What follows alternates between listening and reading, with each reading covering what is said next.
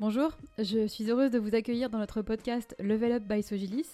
Sur ce podcast, je vous propose de partager chaque mois mes échanges avec différents acteurs du monde du logiciel qui s'inscrivent dans une démarche de partage de connaissances, apprendre, transmettre. Je m'appelle Julie Bernard, je suis responsable du développement des compétences chez Sogilis, une entreprise du service du numérique basée sur la région Rhône-Alpes. Bonjour Willy. Salut Julie. Euh, bah, merci de nous rejoindre. Du coup, je t'ai invité parce que je voulais qu'on discute un petit peu de ton parcours et notamment euh, du rôle de conférencier que tu portes aujourd'hui et de coach. Euh, voilà, qu'on discute un petit peu de tout ça. Et pour commencer, j'aimerais que tu nous présentes un petit peu comme tu veux, de la façon dont tu le souhaites. Donc je fais les, le, comment dire, mon rôle de conférencier ou... Non, ton parcours globalement. D'où tu viens et qu'est-ce que tu fais aujourd'hui? D'où je viens? Alors, bon, on va essayer de faire court quand même. Euh, moi, j'ai commencé l'informatique grosso modo à l'école et euh, par une thèse, euh, un doctorat en informatique, donc ici à Grenoble, à l'INRIA. Et donc, bah, c'est un parcours un peu, on va dire, atypique pour un développeur parce que j'ai pas terminé chercheur et j'ai pas continué dans l'académie, mais j'ai appris plein de trucs sympas. Et notamment, on y reviendra peut-être tout à l'heure, mais comment apprendre à m'exprimer, à présenter un sujet, à creuser des études un petit peu, on va dire, pointues, mhm. des sujets d'expertise. Euh, toute une méthodologie, en fait, hein, finalement, euh, d'apprentissage autonome. Et bon, à la fin de ma thèse, euh, j'avais pas envie de continuer dans, l'académie pour tout un tas de raisons. Tu as fait une thèse en informatique Enfin, tes études, c'était vraiment de l'informatique Ah, c'était l'informatique, ouais. Moi, j'ai fait exactement Polytech Grenoble. D'accord.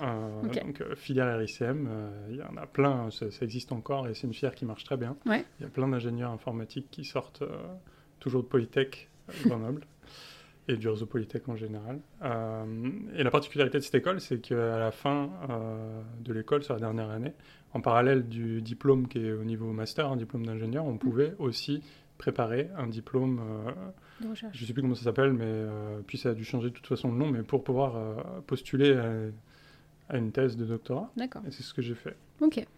Voilà. Et donc, c'était une thèse de doctorat en informatique. Il y a marqué docteur en informatique. D'accord.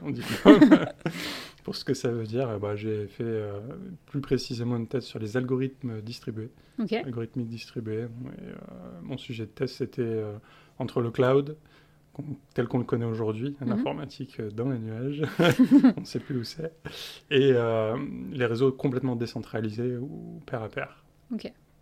Je ne vais pas rentrer dans le détail, parce que sinon ça va être un peu chiant, mais ce n'est pas le sujet euh, euh, d'aujourd'hui du podcast. Et donc, à la, bah, la, suite de cette thèse, en fait, euh, j'ai eu des opportunités pour aller travailler dans ce qu'on va appeler un labo privé. En fait, c'est une petite boîte. Euh, mm ça s'appelait. Ça s'appelle toujours, d'ailleurs. qui était montée par des anciens chercheurs. Mhm. Donc, par mon réseau, en fait, on se connaissait un petit peu. j'ai fait trois ans là-bas. Euh, ensuite, euh, j'ai changé, j'ai fait un petit peu de service euh, chez Thales Service, j'ai vu un petit peu de pays, c'était sympa. je travaillais dans la sécurité électronique pour Telem, moi j'ai trouvé ça super. Ouais. Où j'ai fait énormément de tests. et bon, je dis ça parce qu'on est chez Sogilis et que le test c'est dans l'ADN. mais déjà avant d'être chez avant mon passage chez Sogilis, ouais. j'ai fait tout ça. Euh, ensuite, j'ai été travailler chez Solocal où j'ai Kevin, un pote de promo, qui m'avait débauché. On a fait euh, des trucs super euh, pendant deux ans, deux ans et demi. Et ensuite, bah, Sogilis pendant cinq ans. Et puis là, depuis quelques mois, maintenant, je travaille chez BPI France où je suis architecte sécurité. Ok, ça marche. et du coup, bah, on a déjà un petit peu parlé ensemble, mais du coup, j'ai l'impression qu'apprendre a toujours fait partie de ton parcours, aussi bien académique que même après. Est-ce que tu peux nous en dire un petit peu plus? Ouais, après, je pense que c'est aussi lié euh, à, notre, euh, notre métier, à notre industrie. C'est-à-dire que, euh, bon, déjà, on a l'opportunité de le faire ou, de ne pas le faire. C'est-à-dire que si on reste sur un poste, je sais pas moi, de développeur Java, à un moment de ma carrière, je faisais du développement Java, j'aurais pu rester sur ce poste-là jusqu'à ce qu'on me dégage. Ouais. bon, c'est vrai que quand j'avais l'opportunité d'aller ailleurs, euh, je l'ai saisi parce que bon, après c'est équilibre euh, mm. vie perso, vie pro, les envies. Enfin bon, ça, il y a plein de paramètres. Mm. Mais souvent, quand on change de poste, on a des choses à apprendre parce que chaque poste est spécifique, que ce soit sur l'aspect technique mm. ou métier ou même en termes de soft skills. Enfin, il y a toujours des, des choses euh, spécifiques en fait à un poste. Et, et moi, j'ai compris assez tôt que en fait, en arrivant sur un poste, il fallait avoir une posture d'apprenant mm-hmm. finalement Et je pense, enfin en tout cas dans mon expérience perso, c'est peut-être pas applicable à tout le monde, mais le fait de prendre cette posture, d'avoir un peu d'humilité, d'arriver de se dire bah, je vais apprendre des choses quoi qu'il arrive, même si je suis très fort dans un domaine euh, Mm. ou un autre, bah, ça facilite beaucoup. Quoi. Ouais. Ça facilite quoi que, du coup?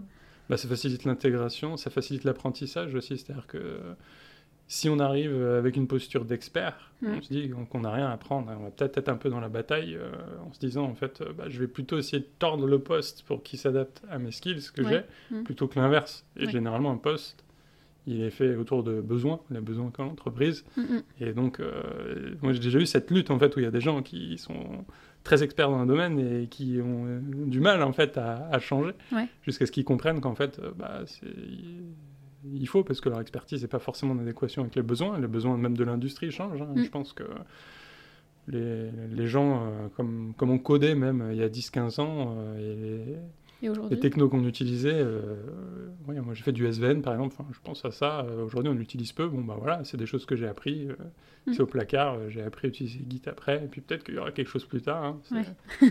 Donc ouais, ouais, j'ai toujours été dans la, la posture d'apprenant. Ouais. Et je pense que, enfin ouais, moi j'ai- j'aime ça et ça me fait pas peur. Mm. Il y a ça aussi, parce que euh, c'est vrai qu'il y a, pour euh, certains moments de ma carrière, maintenant ça, ça m'inquiète plus, parce que je commence à avoir l'habitude, mais euh, je me suis posé la question de me dire, bah là, je vais postuler pour un job où j'ai pas les compétences techniques. Typiquement, le langage de programmation dans lequel il va falloir que je travaille, Mm. euh, je l'ai jamais utilisé à titre professionnel. Et en fait, ça pourrait avoir tendance à nous dévaloriser. Et en fait, euh, moi, maintenant, avec tout ce que j'ai pu voir, Ouais. euh, notamment en passant chez euh, de, de l'industrie du logiciel, je sais qu'en fait c'est faux Mm. et que euh, c'est entre guillemets un, un détail et que je peux apprendre et que c'est normal d'apprendre pour un ingénieur quand il va sur une nouvelle mission. J'ai Ouais. intégré ce processus-là, Ouais. donc maintenant j'arrive euh, détendu et du fait que j'ai intégré ce processus-là, je pense que ça se passe mieux. Il n'y a Mm. pas de résistance. Mm. Je pose plein de questions.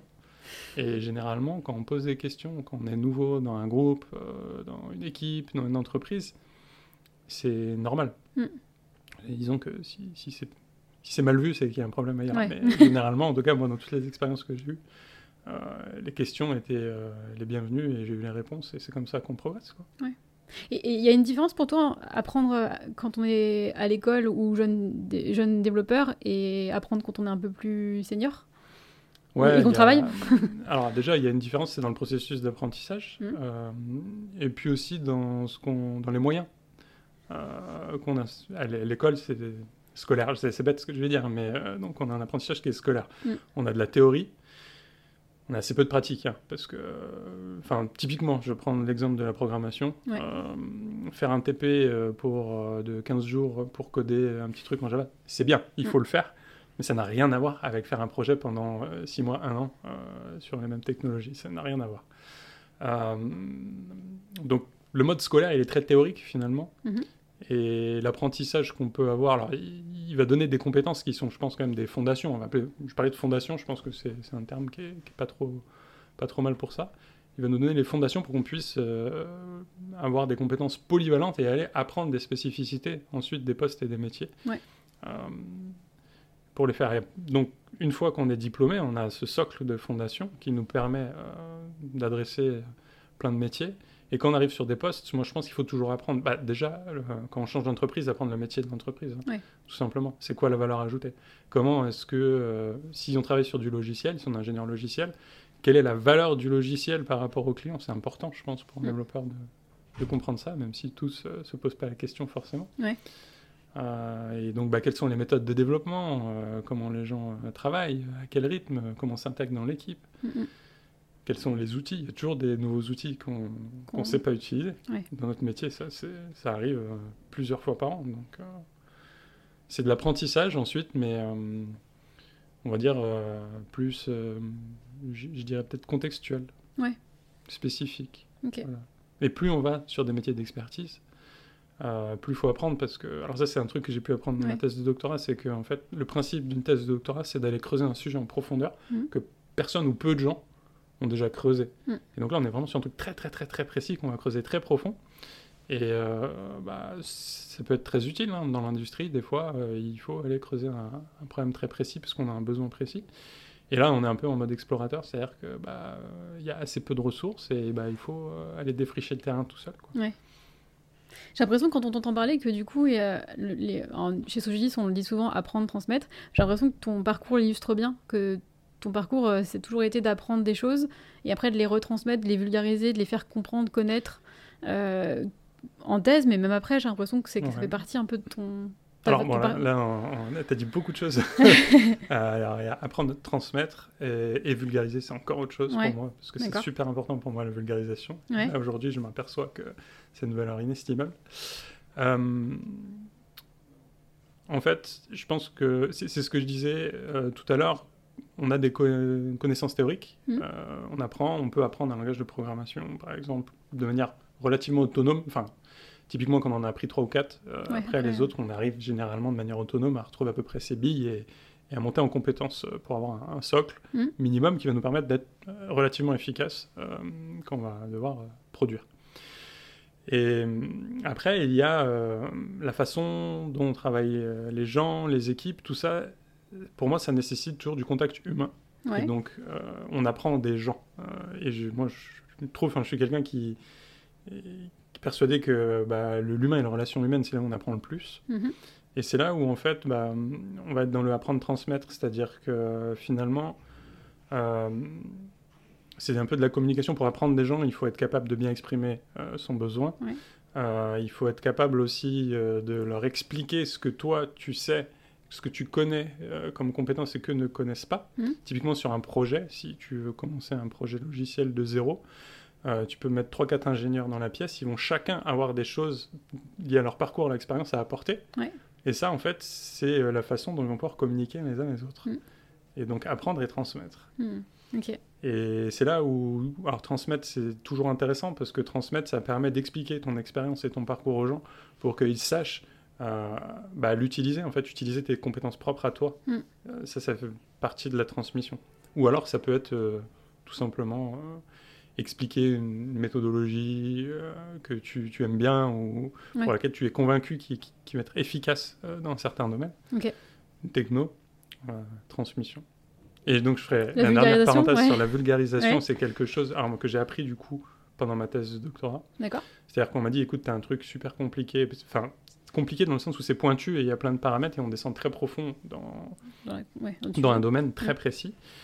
Et en fait, un truc moi que j'ai assimilé maintenant, euh, enfin, je le verbalise comme ça maintenant avec le temps, c'est que pour expliquer des choses aux gens, en fait, les gens t'accordent euh, leurs ressources temps. Hmm. Ils disposent d'un temps limité et ils disposent aussi d'une faculté d'assimilation limitée. Mm.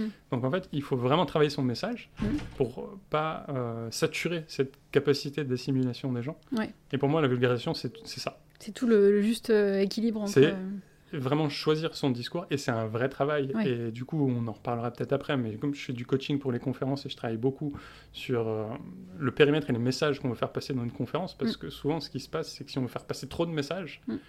peu importe la qualité de l'orateur et même à la rigueur euh, de, de l'auditeur, de celui qui, qui va écouter, même s'il connaît déjà un peu le sujet, s'il y a trop d'informations, ça ne Ouais. passe pas. Ouais. Et donc, euh, bah, la vulgarisation, c'est ça, c'est Ouais. savoir euh, faciliter euh, la communication et en partie l'apprentissage. Ok. Pour toi, du coup, devenir conférencier, ça a été une évolution naturelle? Enfin, c'était, Ça a toujours été en toi ou ça- tu l'as découvert à un moment donné de ta carrière?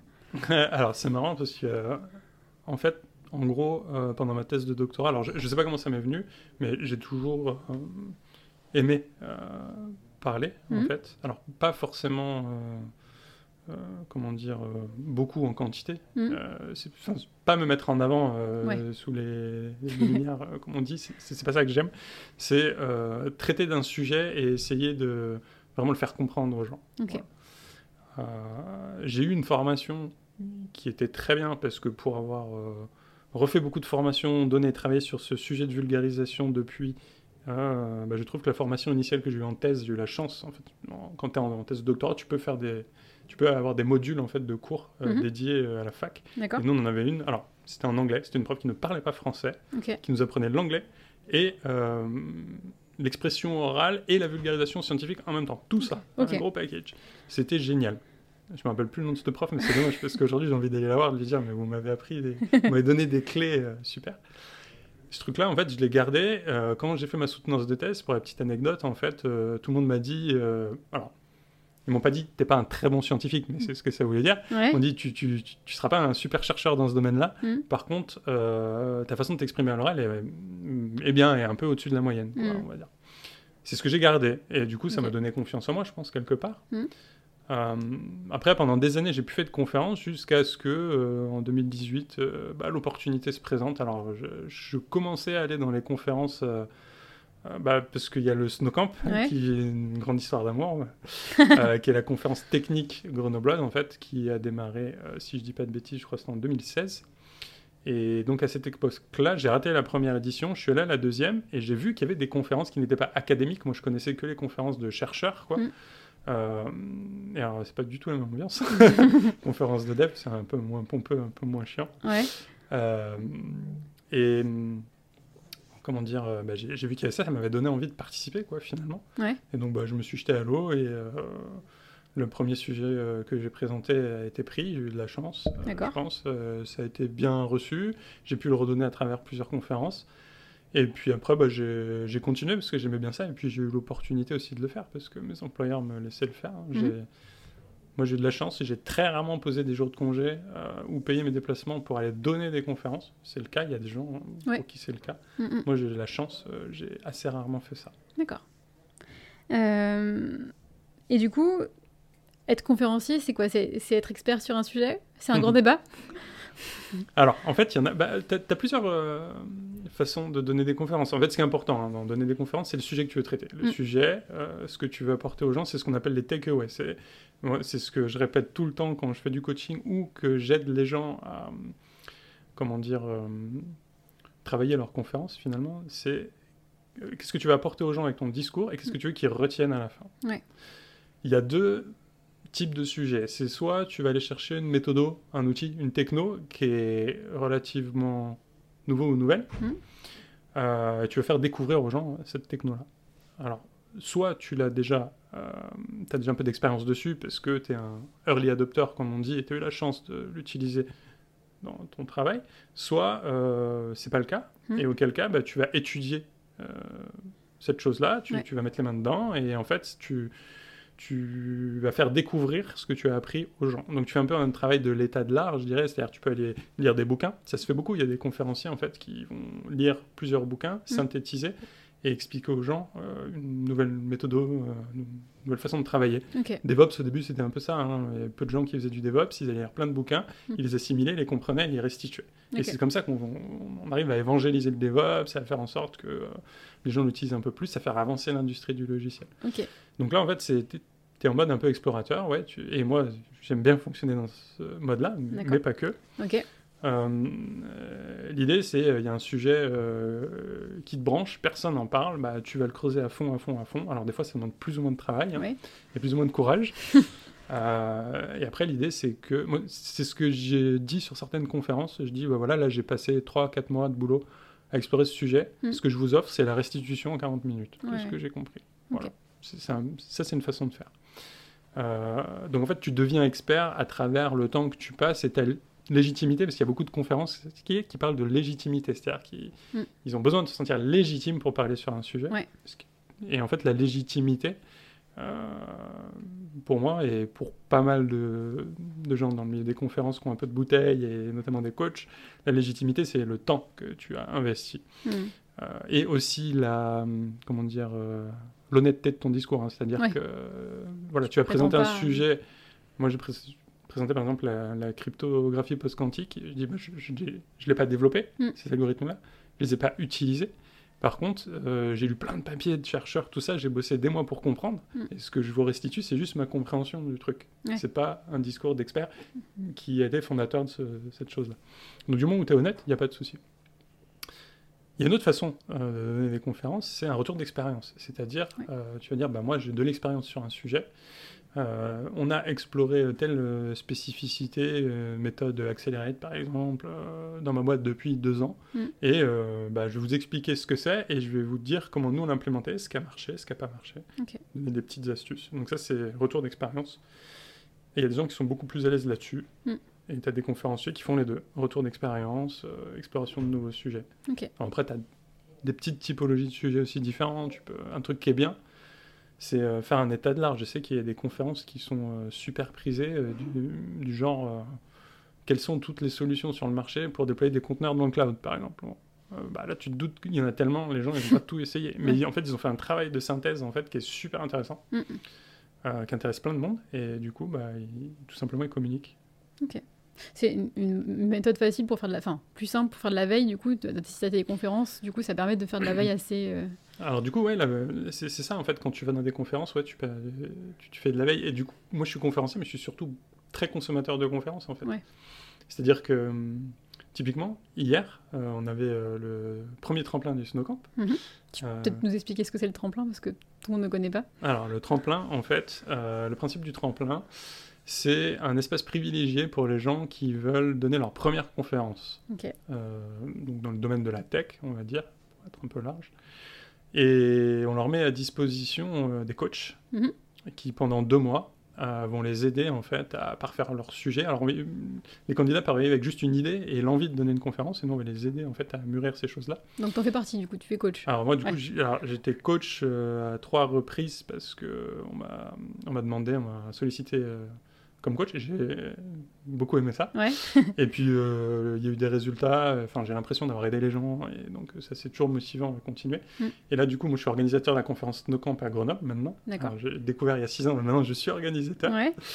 Euh, et, et en fait, on a décidé de faire euh, cette année notre premier tremplin à Grenoble, du Ok. Snowcamp. On a été aidé par Julien Topsu, qui est, on va dire, euh, monsieur tremplin euh, en France et qui organise presque tous les tremplins, je pense, D'accord. qui est le gros, gros facilitateur pour ça. Et, euh, et du coup, euh, bah voilà, on a fait ça. Le premier, c'était hier soir, euh, donc le 13 décembre 2023. D'accord. Et t'avais une, une anecdote, du coup, à nous partager en lien avec le tremplin, il me semble. Ouais. Ouais. Ouais, ouais, ouais. avec le tremplin, en fait, donc la personne qui a gagné. Yann Bouvet, euh, son sujet c'était euh, comment redevenir euh, junior après un certain temps de, de parcours dans le métier, euh, métier de développeur. Mhm. Alors du coup, ça m'a fait sourire parce que je savais que je venais là et je connaissais le sujet. et donc en fait, il explique, lui, donc il a fait une très bonne conférence. Il est finaliste et donc pour ceux qui ont la chance d'aller au Snowcamp, ils pourront le revoir le 1er ou le 2 février. On l'a pas encore placé sur le planning, mais donc le 1er ou le 2 février, pour ceux qui veulent le voir, au Snowcamp. Et donc il nous explique euh, comment au bout de 6 ans, lui, il se considérait comme un expert. Il travaille dans une ESN en fait il, euh, il avait acquis une certaine expertise sur euh, des technos précises. Donc je sais plus lesquels d'ailleurs il les mentionne pas parce que tellement c'est pas le sujet. Ouais. Mais je pense qu'il devait être expert dans le langage de programmation, par exemple, et il était présenté dans sa mission comme étant le super expert, super valorisé. Lui, ça le, ça le Mm. gonflait à bloc, et donc, euh, bah, dans, dans sa tête, il était euh, expert et il n'avait plus rien à apprendre, quoi. Mm. Jusqu'au jour où il tombe sur une mission où on lui demande euh, Est-ce que euh, vous savez coder en DDD Et en fait, euh, il connaissait même pas l'acronyme, quoi. Mm. Il savait pas ce que c'était. Et comme il dit, il a pris un, un parpaing euh, dans sa tronche et s'est rendu compte qu'il y avait plein de choses qu'il ne connaissait pas Ouais. Des façons de travailler qui paraissaient euh, intéressantes, Mm. euh, efficaces, efficientes, propres. Et, et du coup, il s'est dit mince, mais euh, en fait, je, suis- je suis pas un, je suis un expert de rien du tout. Et donc, il a dû un peu maturer cette chose-là. Mhm. Et il s'est rendu compte qu'en fait, bah, dans ce métier, on- il y a tellement de richesses et tellement de cas spécifiques qu'en fait, on, apprend continuellement. Et donc, je ne spoil pas tout son talk, mais euh, il nous donne une méthodologie, sa méthodologie pour l'apprentissage. Et en fait, ce qui est marrant, et ce qu'on retrouve, ce que je peux retrouver un peu chez moi et chez d'autres personnes, Mhm. c'est qu'une fois qu'il a compris et assimilé euh, cette, euh, comment dire, ce processus d'apprentissage continu, en Mhm. fait, et ben, il l'optimise et même, je pense, euh, je dirais pas qu'on en a besoin après, mais on aime ça. Ouais. Parce que ça nous fait grandir et ça nous enrichit. Ok. Au même titre, euh, alors ça peut être à titre euh, professionnel et technique, mais ça peut être aussi à titre personnel. Perso, ouais. Ok. Euh, Et le, métier de coach, du coup, est-ce qu'on en parle? Euh, L'évolution. euh, métier, je sais pas si on peut dire Non. métier. parce Le rôle? euh, ouais. Ouais. Je, je ne vis pas du coaching. Ouais. Et peut-être un jour ça arrivera ou pas, j'en sais rien. Mais c'est une position que j'ai pu prendre. Alors, déjà, en tant que consultant, euh, bah, quand je travaillais chez Sogilis, je trouve que des fois, quand mon, mon boulot c'était d'aller aider euh, des, des entreprises à s'améliorer sur euh, plein de choses différentes, euh, de l'architecture, de la méthodo euh, et, ou de la sécurité. Mhm. Je je trouve que déjà ça c'est du coaching en fait. Ouais. hein, finalement, le coaching c'est quoi? C'est comprendre les objectifs des gens, euh, avoir sur un domaine particulier un peu plus d'expérience qu'eux, euh, et surtout savoir euh, bah, les guider pour qu'ils s'améliorent en fait. Ouais. Et donc dans l'idée du coaching, on est dans le transmettre, hein, c'est la transmission. C'est-à-dire que le coaching, le but c'est pas juste d'arriver, de faire les choses, Mm. d'arriver au résultat et puis de se casser. C'est pas produire en fait coaching. Ouais. Coaching, ça peut être produire avec Ouais. les gens, mais le but c'est que tu leur transmettes le savoir. C'est la fameuse métaphore de si tu veux nourrir un homme pauvre, apprends-lui à pêcher au lieu de lui donner un poisson. Voilà. Pour moi, le coaching, c'est ça. Ok. Et donc déjà, je pense que j'avais cette posture de coach technique Ouais. euh, que euh, je prenais dans mes différentes missions ou même euh, avec des collègues, hein, tout simplement. Mhm. Euh, et donc sur les conférences, j'ai eu euh, l'opportunité euh, de croiser des gens qui me demandaient des conseils euh, et même qui me demandaient du, du- spontanément me proposer du coaching. Et nous, on disait mais oui, je, je prends. Ouais. Et après, j'étais officiellement coach parce que il y a des gens qui m'ont contacté, Mhm. euh, qui m'avaient identifié comme personne euh, potentiellement euh, coach. Et moi, j'ai j'ai vraiment aimé ça. Euh, les retours des personnes que j'ai coachées étaient très positifs. Et surtout, en plus, j'ai eu la chance. Enfin, ce qui est génial quand tu coaches, hein, c'est c'est quand tu vois les gens qui progressent, quoi. Ouais.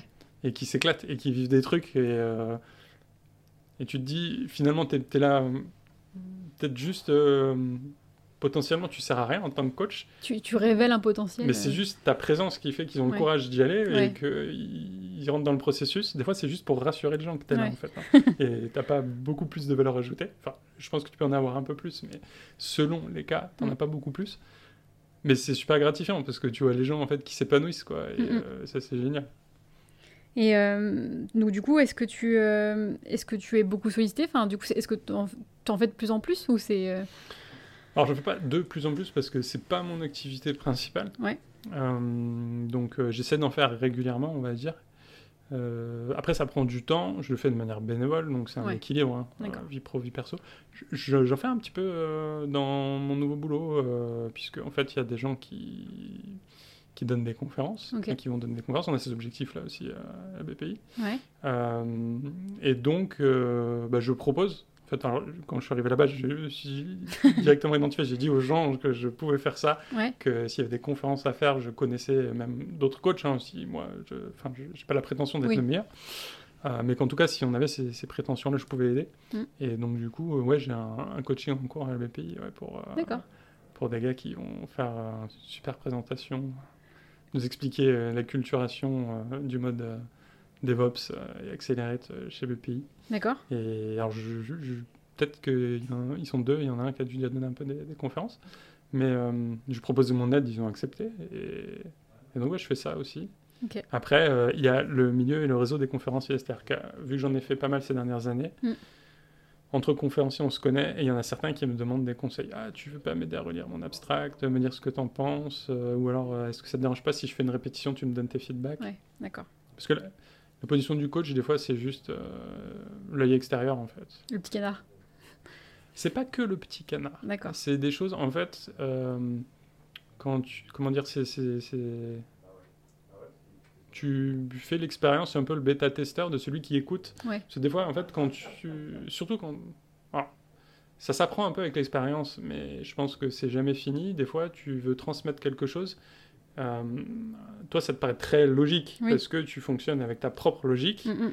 mais ça peut ne pas l'être pour les autres. Ouais. Et c'est là où en fait d'avoir quelqu'un qui qui a un regard extérieur Ouais. peut t'aider à construire en fait ton message. Euh, donc c'est valable pour une conférence, mais pour toute vulgarisation. Si tu écris un article, c'est la même chose. la même Euh, chose du coup toi tu te fais coacher pour tes pour tes confs? Pas assez. pas assez. Euh, alors moi, il y a une particularité, c'est que j'aime beaucoup faire les conférences à deux. ok Euh, j'aime bien. Euh, en binôme. Et là, euh, les prochaines conférences que je vais soumettre, Mhm. je sais pas si elles vont être prises, ça va être euh, en binôme avec des collègues. Euh, Il y, en a- il y en a une qui m'excite beaucoup parce que c'est un gros, gros sujet théorique sur lequel je pense qu'on est euh, euh, plutôt très légitime, la BPI, qui est la résilience. d'accord Ouais. grand sujet du moment grand sujet. Oui, puis je pense qu'on n'a pas fini de l'explorer celui-là. Ouais. Et donc, là, je suis en train de travailler avec un, un gars qui est une des références sur les conférences de chaos engineering en, en France. D'accord. Et on est en train d'explorer quelque chose, c'est c'est vraiment sympa. Ok. Enfin, en tout cas, moi, ça me donne beaucoup d'espoir. Je pense que je vais prendre du plaisir à travailler euh, cette conférence. J'espère qu'on sera pris pour pouvoir la donner. C'est un sujet que tu connaissais, enfin que tu n'avais pas beaucoup exploré et que tu vas. Non, j'avais pas énormément exploré. Ouais. Euh, alors après, moi, j'ai un... il y a un petit, j'ai une particularité euh, en tant que, enfin, ma, ma personnalité de conférencier, si tu veux, c'est que, euh, on l'a dit tout à l'heure, j'ai fait un doctorat en informatique et j'ai un bagage très théorique. Mm. Et j'ai toujours rattaché tout dans l'architecture logicielle, dans tout ce qu'on veut, à mon bagage théorique. C'est-à-dire aujourd'hui, on fait de l'IA. Mm. Moi, je vais aller regarder les modèles mathématiques et comprendre comment ça s'implémente, en fait. Euh, là, pour la résilience, c'est pareil. Et c'est il y a une partie très mathématique hein, dans Ouais. la résilience. c'est- On parle de systèmes chaotiques, de ce genre de choses. Et j'ai acquis un bagage mathématique qui me permet, en fait, tu vois, d'aller chercher ces choses-là et d'être un petit peu théorique. Mhm. Alors, j'essaie de pas mettre trop de théorie dans, Dans les présentations. dans mes présentations, mais, mais j'aime bien, moi, euh, Ouais. quand les gens arrivent à, à expliquer la théorie qu'il y a derrière et à raccrocher, en fait, quelque chose de concret à la théorie. Mhm. Euh, donc, j'essaie de faire ça. Ok. Et là, sur ce sujet-là, euh, c'est ce que j'espère apporter. Ok. Et là, du coup, tu, bah, tu as un peu répondu, mais tu continues toujours à apprendre finalement. Enfin, du coup, tu es toujours en apprentissage. euh, Je, ouais, je continue toujours à apprendre. Et alors, c'est même pire que ça. C'est que je suis payé pour apprendre. Enfin, Ouais. alors, Ça fait Pour partie de ton métier. Ouais. et euh, bah, du coup, je peux te parler un petit peu de, de ce que je fais aujourd'hui et pourquoi je pense qu'apprendre transmettre, euh, ça me sert beaucoup et c'est ce qui fait que j'ai l'impression d'être utile et de Mhm. réaliser ma mission. Euh, déjà, moi, je suis architecte sécurité et en gros, dans une partie de mon boulot, c'est faire des études. Donc, c'est-à-dire qu'il y a des sujets qui arrivent. Je vais citer des sujets du moment parce que c'est pas secret, mais il y a le CSI par exemple, euh, qui est un, CC. En gros, euh, comment protéger euh, tout le périmètre réseau euh, d'une DSI, enfin d'une organisation. Mhm. Alors c'est- assez euh, complexe, hein, je vais pas rentrer dans le détail. Et donc du coup, bah, ces sujets-là qui arrivent, alors tu as des organismes comme le Gartner ou euh, qui, en fait, euh, bah, carrément inventent des acronymes, hein, en fait, Ouais. sur des pratiques qui se font. Donc ça, c'est un acronyme, je crois, inventé par le Gartner. Il y en a d'autres, par exemple, le CNAP pour euh, Cloud Native euh, Application Protection Platform. D'accord. Euh, et ben ça, c'est des choses, en fait, quand, quand ça arrive, euh, nous, on, on nous demande de les étudier pour Mhm. comprendre le périmètre de ces choses-là, comprendre euh, si ça peut renforcer la protection de, de nos assets euh, chez BPI France, pour maîtriser, en fait, tout simplement ces sujets-là. Et les maîtriser, ça ne veut pas dire juste nous les comprendre. Ça veut dire être capable d'expliquer euh, à notre RSSI, Mhm. euh, donc notre, notre chef hein, finalement de, de la sécurité, et même peut-être à celui de, de la DSI qui est encore un plus gros périmètre, quels sont les enjeux de ces choses-là et euh, comment en fait nous on, on pourrait les intégrer, comment on pourrait en bénéficier. Donc ça c'est de l'apprentissage puisque c'est de l'étude, Effectivement. c'est découvrir des sujets-là. Et c'est aussi de la transmission parce qu'en fait si j'apprends ces choses-là et que moi je les comprends, enfin mon équipe et moi si on les comprend, mais qu'on n'est pas capable de les expliquer de manière claire, Mm. et ben les gens, on- enfin on va avoir du mal à le faire adopter ou à faire comprendre en fait à, à, à nos collabs, à nos collègues euh, quels sont les intérêts de ces choses-là. Ouais. Et c'est là où juste de la vulgarisation. euh, moi, il y a un sujet que j'ai pris euh, à bras le corps euh, en arrivant là chez BPI, qui est la cryptographie, par exemple. et, et juste, alors j'avais déjà eu l'occasion de faire un peu de vulgarisation là-dessus. Et j'ai tenté de. Alors, on a des moyens de communication en interne pour toucher des gens, différents vecteurs. J'ai tenté d'utiliser la vulgarisation et, et les retours sont très bons. Ok. Enfin, il y a des gens qui ont dit Ah ouais, c'est super, j'ai compris des trucs. Et en fait, c'est- enfin, je trouve qu'il y a aussi. euh, alors, dans euh, une entreprise comme France dans laquelle je travaille aujourd'hui, c'est un gros écosystème où il y a plein de gens qui collaborent. C'est structuré en plein d'équipes. Je crois qu'on va avoir 150 équipes. euh, D'accord. Oui. ce qu'on appelle des agile teams à la DSI, donc c'est gros. Mm. Et en fait, si tu arrives à mettre tout le monde d'accord sur un concept, Mm. déjà, c'est-à-dire que tout le monde ait la même compréhension de ce que ça veut dire chiffrer euh, un document numérique, déjà, c'est une valeur inestimable. Parce Ouais. que, en fait, tu réussis à, à ce que les gens partagent le même concept et donc euh, se mettent tous d'accord sur un truc et puis aller dans la même direction. Mm. Ça, euh, il y en a besoin, en fait. Et, et la vulgarisation, pour ça, c'est une clé qui est vraiment, euh, Ouais. qui est vraiment super, quoi. Et dans tes entreprises, du coup, chez BPI, mais même auparavant, est-ce qu'il y a eu des mises en place de systèmes pour apprendre, enfin de facilitation pour les développeurs, pour, pour apprendre, faire de la veille enfin, Est-ce que tu as vu des choses que tu te dis, ça c'était vraiment efficace, ça a bien marché? J'aimerais le remettre en place Ouais, euh, bah, il y a plein de choses. Y a... bon, la veille, généralement, en fait, il faut accorder du temps, mais ce que je vais appeler du temps cadré. Euh, C'est-à-dire que euh, les développeurs ou les ingénieurs en général sont relativement autonomes pour faire de la veille technologique et aller creuser des sujets ou trouver des conférences, Mm. des formations Des vulgarisateurs. ou des vulgarisations, ouais, ou de lire des articles. En fait, ils sont relativement autonomes pour aller trouver des choses. Mm. Bon, si ce n'est que euh, s'ils veulent aborder un sujet très vaste, le craft par exemple, hein, euh, bon, des fois ça peut valoir le coup de les guider parce que si tu apprends tout en même temps, euh, ça, va- ça risque d'être compliqué. Donc c'est là où en fait on peut guider un peu, mais il faut du temps, il faut, faut allouer du temps, c'est Mm. sûr. Et rien que ça déjà, ça, je pense, donnera des résultats. Et puis après, tu peux aussi. c'est important de donner des objectifs en fait à la veille. C'est-à-dire, euh, enfin, tu peux donner du temps, mais il faut le borner. Il Mm. faut que ce temps soit utile. Donc, c'est-à-dire, tu vas aller creuser un sujet, euh, généralement faire une synthèse de ce que tu as, un peu une fiche de lecture hein, finalement, que ce soit des articles de blog, des vidéos, ce que tu veux. Mm. C'est un bon exercice parce que hum, bon, ça peut déjà être utile à tes collègues. Mm.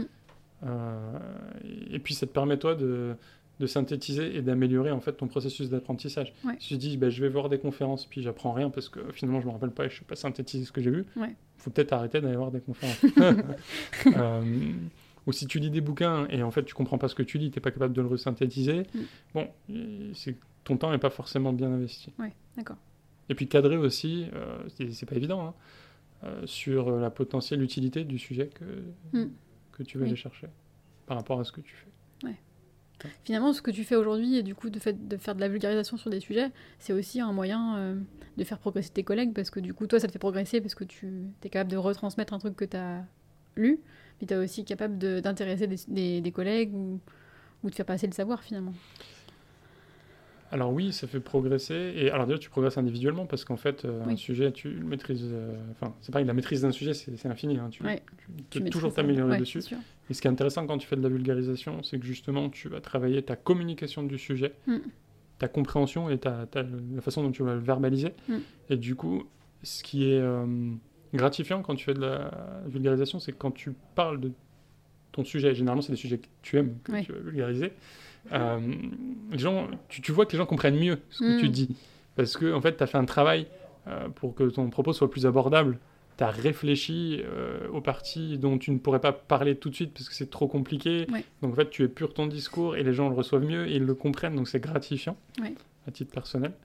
Euh, et du coup, bah, ça te permet d'évangéliser ce sujet-là. Et des fois, en fait, euh, moi aujourd'hui, ma stratégie, hein, je le dis clairement, sur les projets sur lesquels je bosse, c'est que quand il y a quelque chose, je, je suis convaincu qu'il y a un sujet clé ou qui va être clé pour les prochains mois à venir. Mhm. En fait, mon réflexe, ça va être de schématiser le truc, de faire un joli dessin, Mhm. parce que j'aime bien aussi la communication visuelle, mais de faire un schéma, en fait, juste que je vais expliquer d'abord en comité restreint à mes collègues qu'on on va dire la même culture que moi, donc qui sont censés être ceux qui vont mieux comprendre ce Ouais. que je vais raconter. Mhm. Et puis après, élargir en fait. Et pour pouvoir en fait, euh, bah, encore, enfin euh, toujours la même chose, hein, c'est avoir la même vision, la même compréhension, les mêmes mots Ouais. pour un sujet. Quoi. Et tu as des sujets complexes euh, parce que bah, l'informatique, euh, enfin, c'est- c'est c'est des sujets, euh, ça donne lieu en fait à des applications et des services complexes. Mm. Donc euh, communiquant en fait ce qu'on appelle des services euh, complexes euh, dynamiques. Euh, on rajoute des services à droite, à gauche qui communiquent. En fait, on fait un, un espèce de gros truc, un produit, une solution qui, qui devient de plus en plus complexe. Compliqué, ouais. Et du coup, bah, c'est super important de réussir à se mettre d'accord en fait avec plein de monde sur des, des endroits stratégiques. Mm. Et quand tu arrives à faire ça, eh ben, c'est une vraie valeur ajoutée. Euh, pour finir, une petite dernière question. Euh, tu as été coach, tu as été conférencier, coach de conférencier. Est-ce qu'il y a une prochaine étape? Est-ce que tu on trouveras un autre sujet que tu aimerais bien euh, Hum, comme ça, là, non. Ouais, non. Euh, Déjà, non, continuer à faire coach C'est une chose. Ouais, continue à faire coach. Après, euh, ouais, je pense pas. Mon objectif, c'est pas de vivre de ça. Ouais. Euh, ce que je recherche, c'est, comme je disais, ça me développe aussi, puis ça permet, euh, enfin, ça m'aide dans mon développement personnel. Mm. Et puis, c'est, enfin, pour moi, ça sert mon métier, quoi. C'est-à-dire que je pense que dans nos métiers qui sont techniques, on a très souvent euh, tendance à laisser de côté les soft skills et notamment la communication. Mhm. Alors je pense que c'est pas toi qui vas me contredire, Olivier, mais la communication c'est essentiel en fait euh, pour faire fonctionner euh, une équipe, hein, tout Mm. simplement.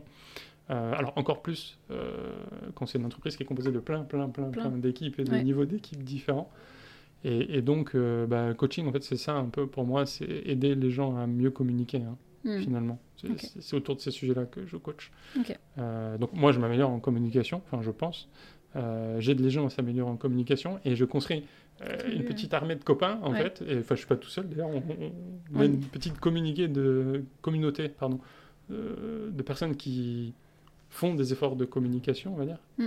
Et ben, ça permet justement d'alimenter euh, les sujets, de faire progresser euh, tout simplement l'industrie du logiciel. C'est vraiment ça euh, l'objectif derrière. Ok. On va finir par quelques questions un peu signature. Euh, une chose que tu as appris cette année que tu que as envie de, de mentionner? Une chose qui t'a vraiment marqué? Alors que j'ai appris ou que je suis en train d'apprendre parce que du coup, euh, Ça marche les deux, comme tu ça veux. marche. les deux. Non, bah, en ce moment, je suis euh, très profondément dans le sujet de la résilience et du chaos engineering. D'accord. ça, ce que je trouve intéressant dans cette, euh, comment dire, dans ce domaine-là, c'est que euh, ça fait vraiment changer le, le- le paradigme de conception en fait euh, des logiciels. Ok. Euh, et bon, je vais pas trop spoiler parce que J'espère que ta conf sera prise du coup pour qu'on puisse euh, savoir. je, je vais pas trop spoiler parce que j'ai espoir quand même un jour de donner une conférence et je Ouais. soumettrai jusqu'à ce que je puisse la faire. Mais euh, et ouais, ouais, c'est c'est super intéressant. D'accord. Une, une, euh, une lecture que tu auras envie de conseiller? Bah, du coup, euh, le bouquin que je suis en train de terminer qui s'appelle Security euh, Chaos Engineering. Ok. Bon, faut être anglais parce que faut savoir lire en anglais, pardon. Euh, il n'est pas, euh, il est pas traduit celui-là. Ok. D'accord. Euh, un prochain événement technique auquel tu vas assister en tant que conférencier ou. ou euh, Un prochain événement technique, ça va être euh, le Snow Camp, donc du 31 janvier au 2 février. Ouais. J'en ferai pas avant parce qu'il y en a pas beaucoup. Euh, puis bon, c'est bien de se reposer un peu aussi des fois. hein. Ouais. Et donc ouais, Snow Camp. Et puis après, j'avoue que je vise une participation à Devox. D'accord. Euh, donc BP France, on est sponsor Platinum, donc je pense que j'irai y faire un tour quoi qu'il arrive. Mhm. Et je vais soumettre des choses, on verra si je suis prêt. Ok. Ça marche. Si on veut poursuivre la conversation avec toi, où est-ce qu'on peut te contacter? Eh ben, vous pouvez me contacter euh, soit par mail, donc euh, c'est willy@vlamy V-L-A-M-Y.fr. Ok. Euh, vous pouvez essayer de me trouver sur Twitter. On je connais pas mon handle, mais Willy Malvo, je connais pas par cœur, mais euh, On les mettra en lien dans le, dans le Ouais, podcast. voilà. euh, Je suis aussi sur Blue Sky. euh, je, je suis pas ultra ni sur Twitter ni sous Blue Sky. Je suis pas, euh, comment dire, euh, très prolifique. Je poste pas beaucoup, mais j'y vais régulièrement et j'ai des communications avec des gens. Ça m'aide à entretenir mon réseau. Donc je suis dessus. Donc si vous m'envoyez un message, je répondrai. ça marche. Et puis sinon, à travers le Snowcamp aussi, j'ai une adresse au Snowcamp qui est public. euh, Ok. On peut me contacter. Si c'est pour parler de conférences, euh, ça peut être. euh, Ou pour coaching aussi, du ou coup. pour coaching aussi, ouais. voilà. Ok. Et une dernière question, du coup. Qui est-ce que tu aimerais entendre à ce podcast euh, comme prochain invité? Comme prochain invité, Ouais. surprenez-moi. Ah moi j'aime bien les surprises. euh, puis euh, je pense que vous êtes mieux placé que moi pour choisir. Ok, ça marche. Donc non, j'ai pas de conseils ou, ou d'envie particulière. Ça marche. Bah, merci beaucoup. Ben, merci à toi, merci à vous.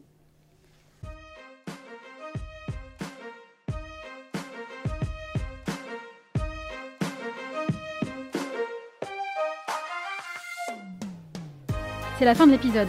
Pour ceux qui sont encore là, merci pour votre fidélité. Si l'épisode vous a plu, n'hésitez pas à vous abonner sur votre plateforme d'écoute habituelle. Ce podcast est produit en collaboration avec Sogilis. Et si vous souhaitez échanger avec moi, n'hésitez pas à me contacter sur LinkedIn. Je vous dis à très vite pour un tout nouvel épisode.